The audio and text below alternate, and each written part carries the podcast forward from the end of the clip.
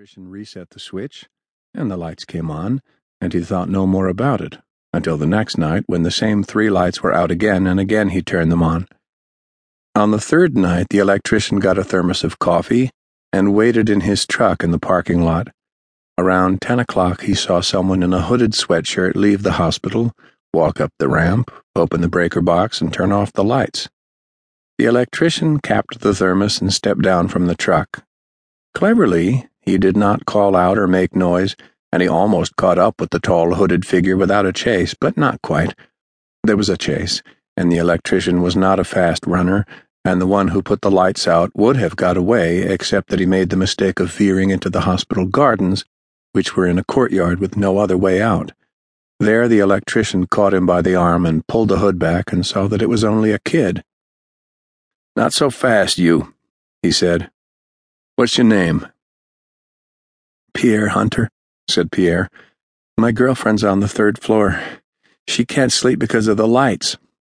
Let me tell you something, said the electrician. Tampering with hospital electricity is not only illegal, it's dangerous. You could cut somebody's life support off. Did you ever think of that? As if they would run the power for something like that through the parking lot, said Pierre. Oh, you're a wiring expert now. And there's a diagram inside the cover. Yes, quite, said the electrician. I drew it, but tell me this how are you opening the lock? The combination's on the back, said Pierre. They went to the breaker box, where the electrician saw that it was true. Kinda defeats the purpose, he said. He reset the circuit, but as chance would have it, while two of the lights came on and stayed on, the third flared and burned out. Is that the one? said the electrician. I think it is. I guess you'll sleep okay tonight. What Pierre had done could have been interpreted as a misguided attempt to override an uncaring bureaucracy, and the hospital knew this. Rebecca Lee was not the only one who had complained about the lights and the sound they made, so instead of going to the police, the chief of security just told Pierre to stay out of the hospital, and the parking lot, too. One night during Pierre's banishment from the hospital grounds, a friend of Rebecca's named Carrie Sloane came to the Hunter place above the town of Shale, where Pierre lived in a big house on three acres with his mother and father and their dog, a Labrador retriever named Monster. Pierre had been out in the yard listening to the owls in the hemlocks, and now he and Carrie talked in the garage by the saber mowers. Listen, Rebecca's breaking up with you, said Carrie she wanted you to be the first to know. Oh, good, said Pierre. Sorry. But you knew before I did. Well, you're among the first.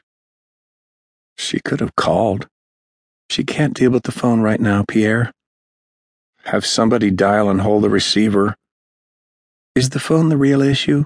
said Carrie Sloane. Probably not, right? Of course, it must be painful and everything. It's not because of the light. No, she's forgotten all about that. There is no why, Pierre. It is what it is. What does that mean? Think about it. Of course, it is what it is. If it wasn't, it wouldn't be. Well, it's a very popular thing to say. I guess it means too damn bad, ain't it? If that's what you want it to mean, she agreed. Even before she got sick, I couldn't tell if she wanted to go with me anymore.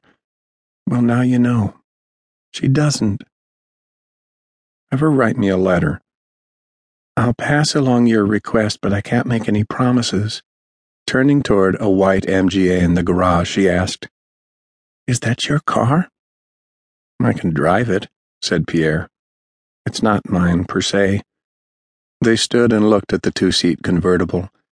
The tense curve of the back fenders gave way to a long sweep of side panels, and the grille reclined sharply between eager round headlamps. Let's go for a spin, said Carrie. Okay, jump in. Pierre revved the MGA and bolted up to the power station that some called Frankenstein's playground and parked at the chain link gate.